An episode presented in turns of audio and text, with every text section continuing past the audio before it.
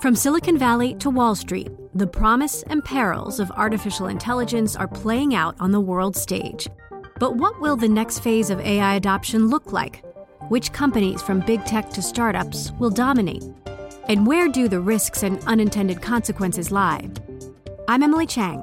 Join me at Bloomberg Tech in San Francisco, May 9th, to answer many of the industry's burning questions, alongside Snap's Evan Spiegel, Xbox President Sarah Bond, OpenAI's Brad Lightcap, top researcher Dr. Fei Fei Li of Stanford, and many more. More details and just a few tickets left at bloomberg.com slash techsf.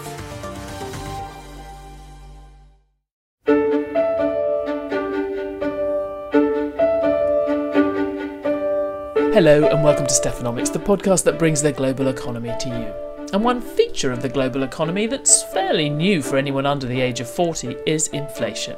I've been talking to the Italian economist Nouriel Roubini, Dr. Doom himself, about the different forces that are driving prices higher in Europe and the US, and what the effort to control inflation will do to the global economy. You can hear that chat in just a few minutes. But first, we're going to Italy, a country once again cropping up in conversations about a possible crisis in the Eurozone. Now, you don't have to worry, it's not happening yet, but there is a fear that as interest rates go up across Europe, that still very debt laden economy will find it increasingly difficult to make the sums add up. So it matters to all of us if Italy can't grow fast enough to stay on top of its accumulated debt in the years to come. It's not going to grow much at all if it can't coax more of its people back into work. Here's Bloomberg's economy reporter in Rome, Alessandra Migliaccio.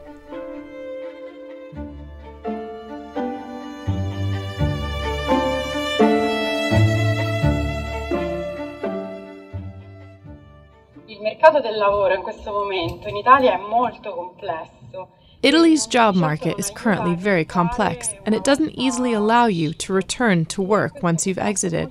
This is very discouraging and really quite sad. That was Beatrice Tarantino. She might sound harmless enough, but the governor of the Bank of Italy believes she represents one of the biggest threats facing the Italian economy. An army of people who neither have a job nor are looking for one. In early March, speaking in front of the country's economic elite in the gold painted shareholders' hall of the Bank of Italy, Governor Ignazio Visco offered a long list of problems facing his country. But the most bleak was the 2.6 million people available for employment but not searching for jobs. That's more than the actual number of job seekers. Adequate policies for planning immigration flows, training, and integration are lacking. The labor market participation rate is among the lowest in Europe, especially in southern Italy. Those figures set Italy apart from all its European peers, even Spain, where there are more unemployed people, but almost all of them are actively seeking work. That means there's huge potential in the economy that isn't being unlocked. It also means productivity could improve, especially in the country's southern regions, where unemployment figures are often double those on the rest of Italy. In that same speech, Governor Visco said the country needs to find solutions, particularly in light of a population that is both aging and shrinking. Overcoming the factors that hinder productivity growth has become even more necessary given the demographic projections which point to a downward trend in the labor force that can only partly be countered by an improvement in the migration balance and by an increase in labor market participation. Most recent projections show Uh, that over the next 15 years, the population aged 15 to 64 will fall by 13%, or about 5 million people, half of whom in the South. Unlocking that jobs potential trapped in the inertia of the Eurozone's third biggest economy is key to Italy's future prosperity. Some of the problem, the governor said, is schooling and a low skilled labor force. According to Andrea Principe, professor of innovation management and rector of LUISS University in Rome, many people have obsolete skills and are not sure how to retrain themselves. He also believes young people often don't have the right mindset they need to learn how to learn. in order to face a rapidly changing world. I believe this is not just the, the usual problem of market and demand. And also, the idea of throwing money at the issue do not address it fully. So, my understanding, in fact, my proposal would be to rethink the way we do education, because since you know the the age of people will lengthen, we need to make sure that students and the therefore people will learn to learn new jobs. So, a shift from content to methods to learn new jobs and invent new ones, or at least craft them according to the, the vagaries of the market. Adapting to the changing labor market has been a challenge for Beatrice, a 49 year old who has struggled to find a job since losing hers at an insurance company in Rome during job cuts in 2018. Currently helping a friend with childcare, she says she may try to return to the fray of seeking work later this year. After the pandemic struck, it got harder to find work at my skill level. And in the end, I ended up helping out a friend with her kids, so I wasn't able to get back into the job market. It's a pity because I have other abilities and think it's a waste of both potential for me, because I have a great desire to work, and for the country.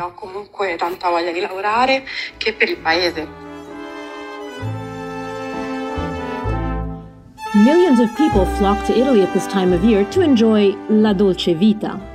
Whether it's clothes, the cars, the food, probably no country has done a better job of exporting its culture to the rest of the world. But if it can't find a way to sell its economy to its own citizens, the next few years are going to be bleak indeed. In Rome, I'm Alessandra Migliaccio for Bloomberg News.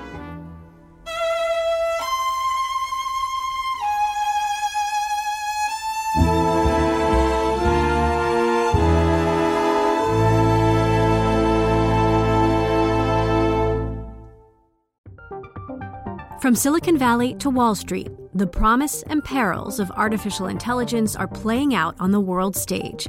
But what will the next phase of AI adoption look like? Which companies, from big tech to startups, will dominate? And where do the risks and unintended consequences lie? I'm Emily Chang.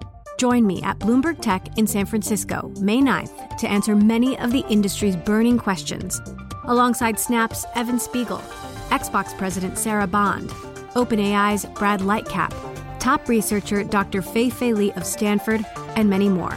More details and just a few tickets left at bloomberg.com slash techsf. We have a few minutes now to discuss Italy's plight with Rosamaria Bitetti. She's an economist and lecturer in public policy at Rome's LUISS University and an advisor to the OECD. Rosamaria, thank you very much for, for joining us. Um, we heard there about the army of people in Italy who are of working age but are not looking for work. Now, as you know, there has been a lot of discussion in the US and in Europe about the so called Great Resignation. I mean, how much of this Italian problem is related to the COVID pandemic and how much is due to more homegrown issues in Italy? Thank you, Stephanie, for having me and for discussing this very interesting topic. The Great Resignation Wave is something that is happening uh, in Italy, but the problem of, of high inactivity in the labor market is a long-standing uh, problem and it's quite structural.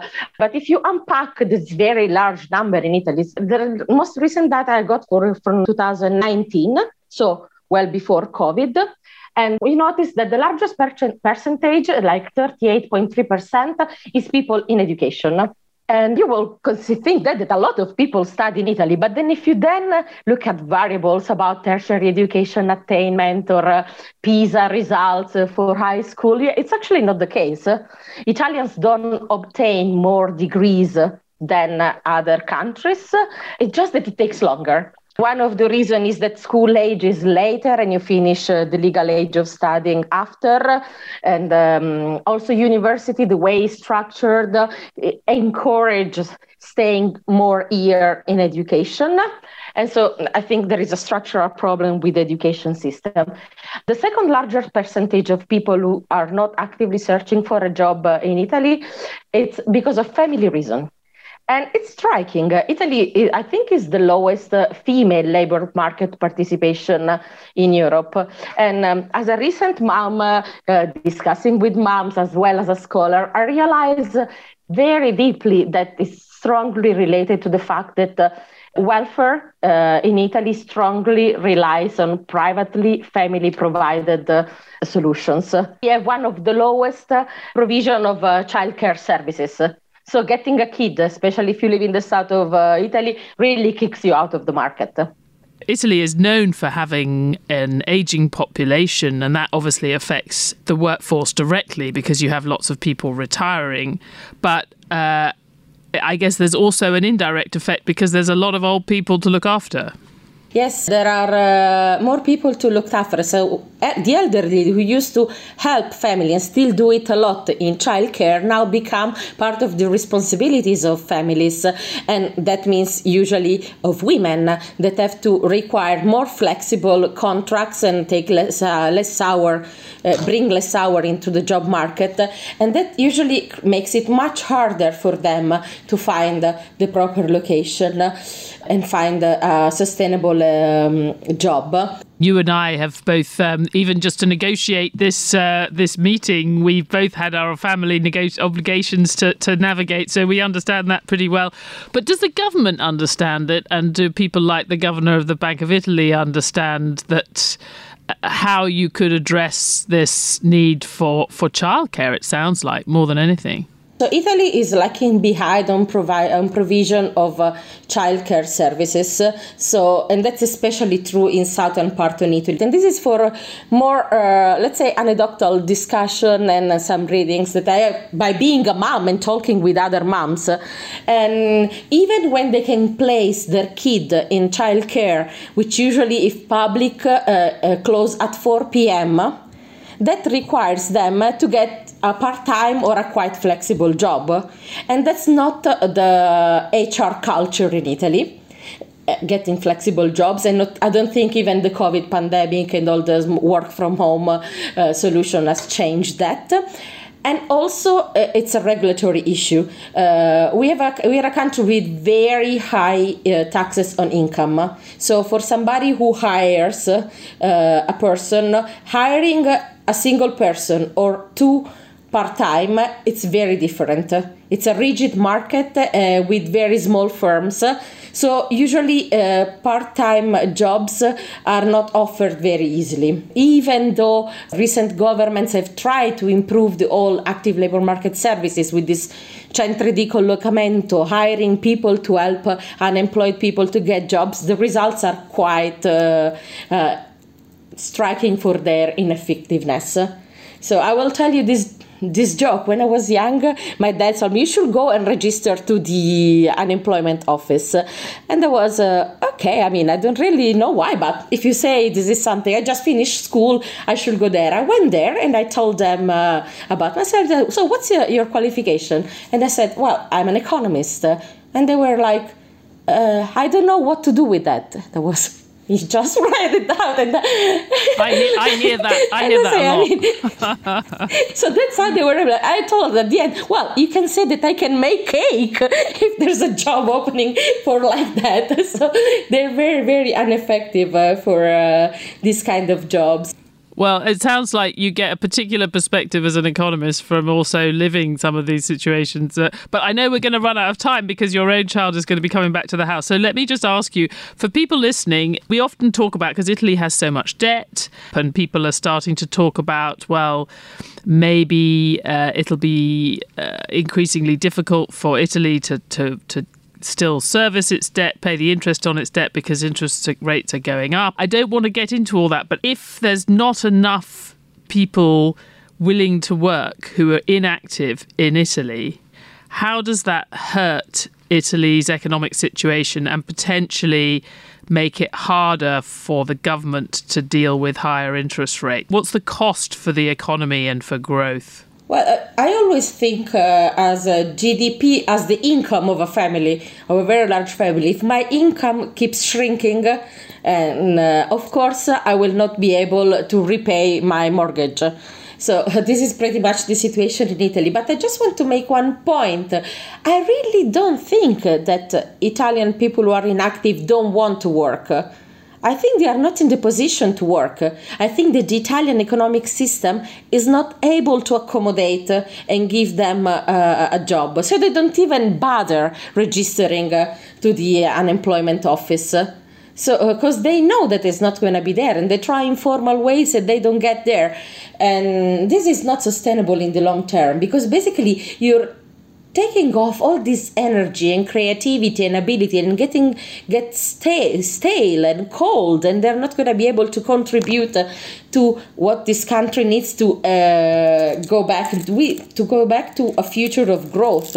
And you know Italy has been stagnating for decades now. And the only solution is from the people.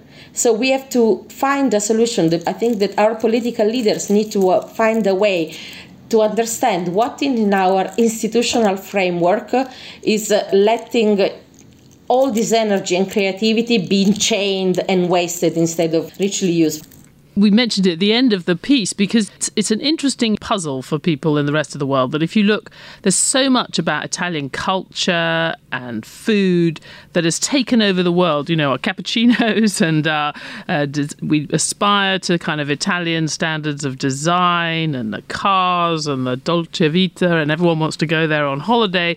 And yet somehow the country has not managed to capture the benefits of that global success in all its ideas.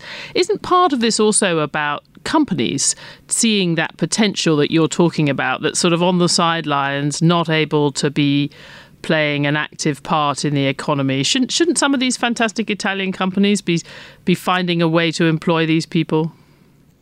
I think that there is definitely a weakness in the industrial uh, mm, infrastructure of Italy, and many firms are too small to be updated, usually family run, so they don't have any managerial, uh, real managerial qualification, and uh, that affects growth of course.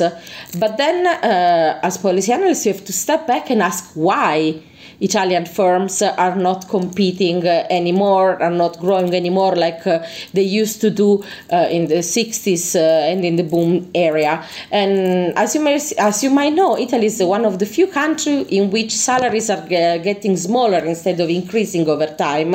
And this is not because uh, each worker is paid less, just because uh, Italian firm used to be on the edge of the frontier of international competition. Now they are shifting to business sector that are less attractive, less innovative, and can provide lower wages. Um, so definitely i think there's a lacking of uh, entrepreneurial and managerial and ability to grow. You were making the example of the cappuccino but the italian style coffee has been made very popular in the world by starbucks not by an italian company who then went back to, me, to milan and built a museum of uh, coffee but that's pretty much it. It's very beautiful to be on vacation, but it seems like cannot be working on her own. Thank you so much, Rosamaria. That's been wonderful.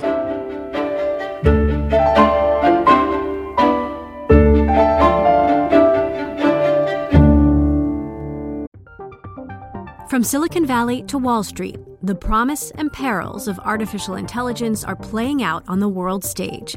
But what will the next phase of AI adoption look like? Which companies from big tech to startups will dominate? And where do the risks and unintended consequences lie? I'm Emily Chang.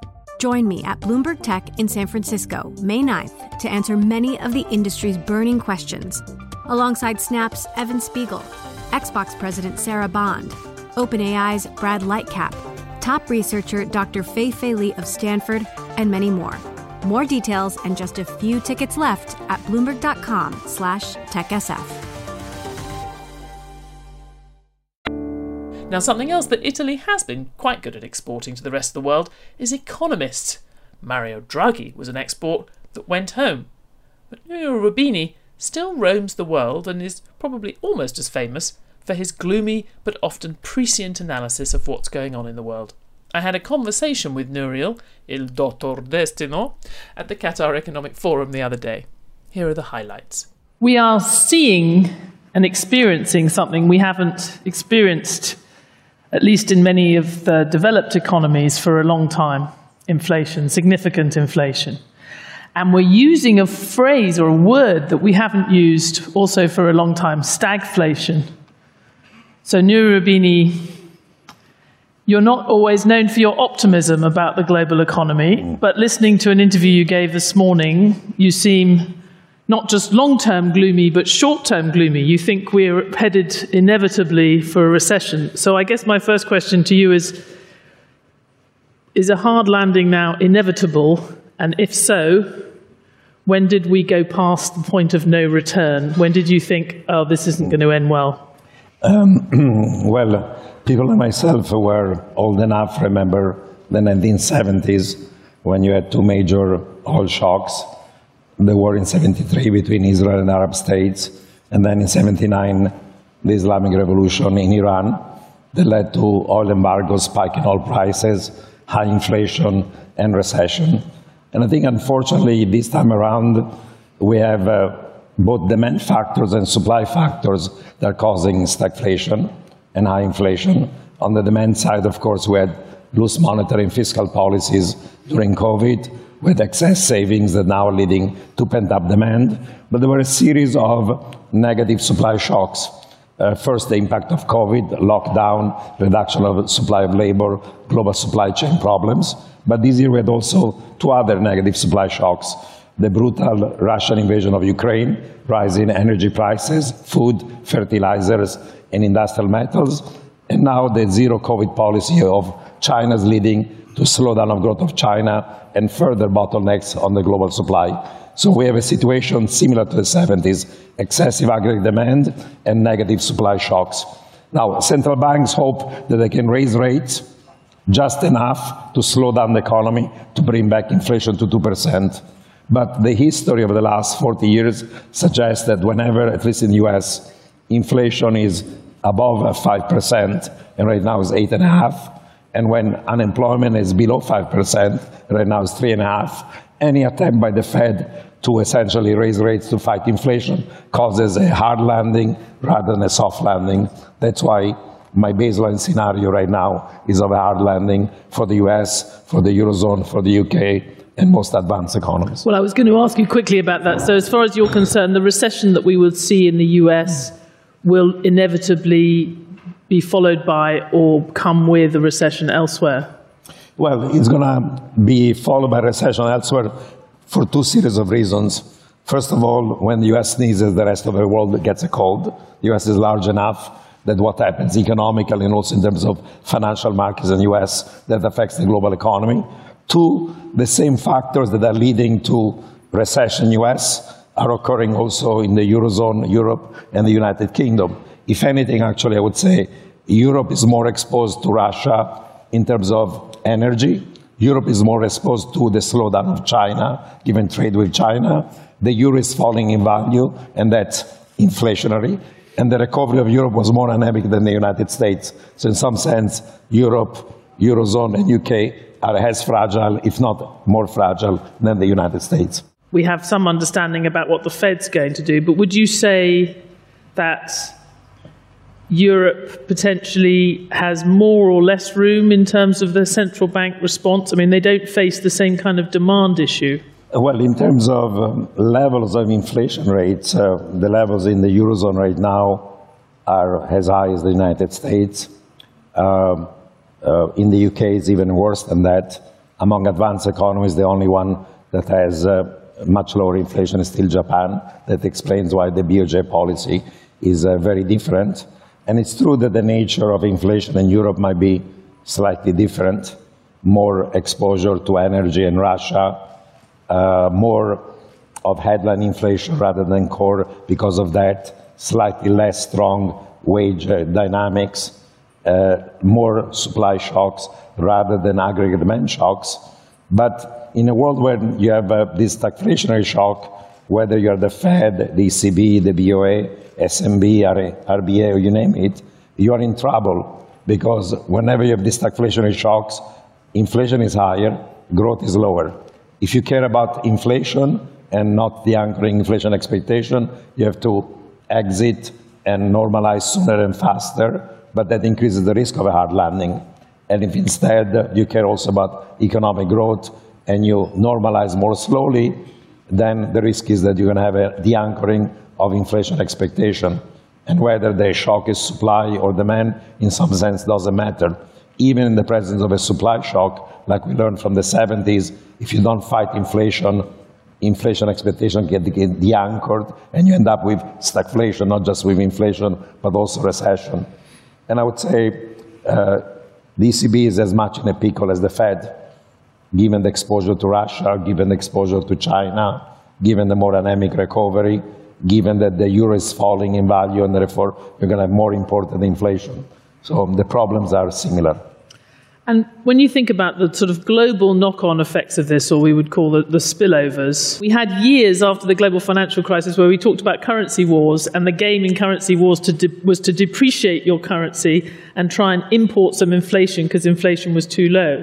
What's the risk now, or how much are we already seeing the reverse of that? A stronger U- the, the US, in effect, trying to export inflation through a stronger dollar?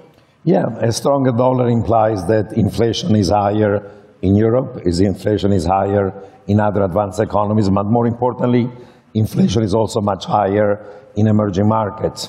We've spoken about advanced economies, but in some sense, the situation of emerging markets is more difficult. Of course, you have to make a caveat. There are some emerging markets that are energy and or commodity exporters. Those are doing well, like in the region. Uh, there are some emerging markets that have stronger macroeconomic fundamentals with lower inflation. But you know, the typical EM that is net commodity importer now is facing raising rates in the United States with weakening of their currencies that leads to higher inflation and with higher borrowing costs. Uh, it has a terms of trade shock because especially in Asia, but also in many other emerging markets, they are net commodity importers. And for them, the rise in energy, food, fertilizer, industrial metal is a major economic shock. Of course, if you are in very poor countries, you get to the point in which they have to worry about hunger, if not famines, like in sub-Saharan Africa.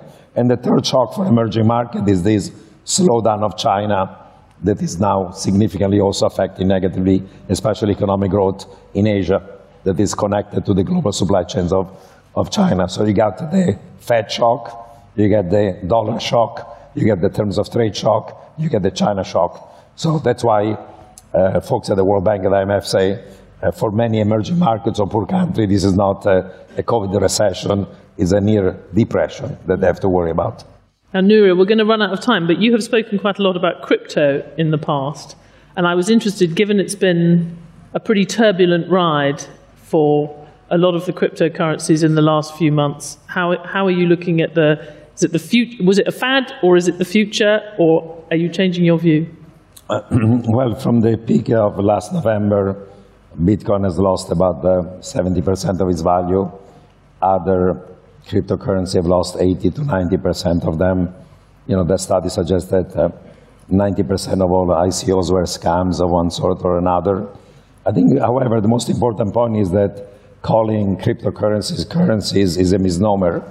Anybody who knows about uh, monetary theory and policy, like His Excellency, uh, knows that for something to be money or currency, it has to be unit of account. Nothing is a price in Bitcoin. It has to be a scalable um, a means of payment. With Bitcoin, you can do seven transactions per second. With the Visa network, you can make 50,000. It has to be a stable store of value. Here you have an asset that can go up and down in value overnight by 10, 20%. Not even crypto conferences accept Bitcoin as a means of payment or a store of value. And has to be a single numeraire, so you can price the relative price of goods and services if every good and service is a different token, it's like going back to barter. You cannot even see the relative price. So calling them currencies is really a misnomer. But if it was a misunderstanding, what's happened in the last few months? Have people, will people come to their senses, do you think? Well, uh, there was a huge bubble. There was a fear of missing out. Uh, there were Ponzi schemes. Many people bought at their peak, and now they've lost uh, a fortune, whether in cryptocurrency, crypto assets, DeFi, and so on.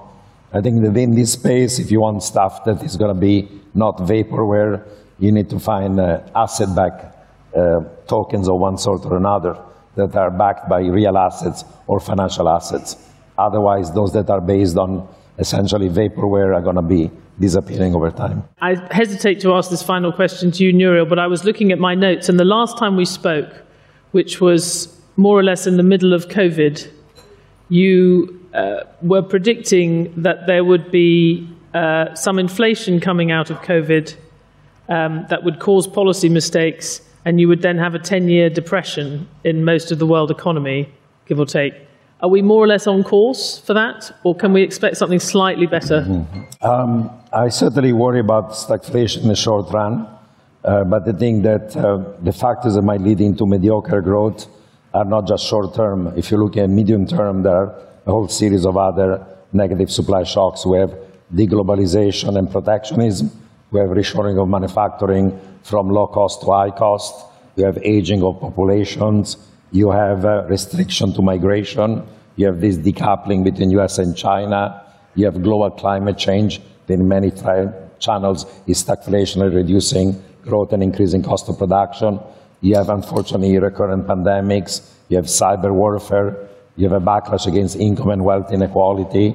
You have the weaponization of the US dollar.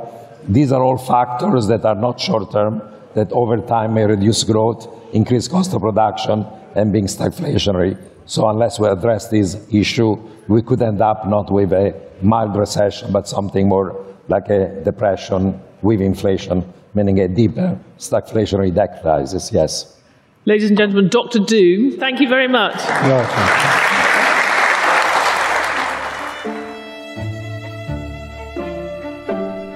Well, that's it for this episode of Stephanomics. We'll be back next week, but in the meantime, do please rate the show if you like it and check out the Bloomberg News website for more economic news and views on the global economy. You can also follow at Economics on Twitter. This episode was produced by Summer Saadi and Young Young, with special thanks to Nouriel Roubini, the Qatar Economic Forum, Rosamaria Bitetti, and Alessandra Migliaccio. Mike Sasso is the executive producer of Stephanomics.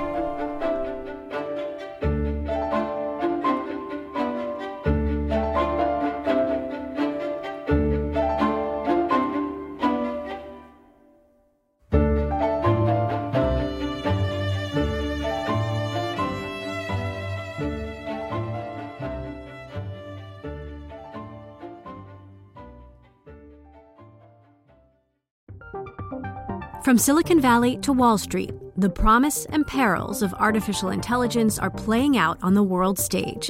But what will the next phase of AI adoption look like? Which companies, from big tech to startups, will dominate? And where do the risks and unintended consequences lie? I'm Emily Chang. Join me at Bloomberg Tech in San Francisco, May 9th, to answer many of the industry's burning questions, alongside Snap's Evan Spiegel, Xbox President Sarah Bond, OpenAI's Brad Lightcap, top researcher Dr. Fei Fei Li of Stanford, and many more. More details and just a few tickets left at bloomberg.com/techsf.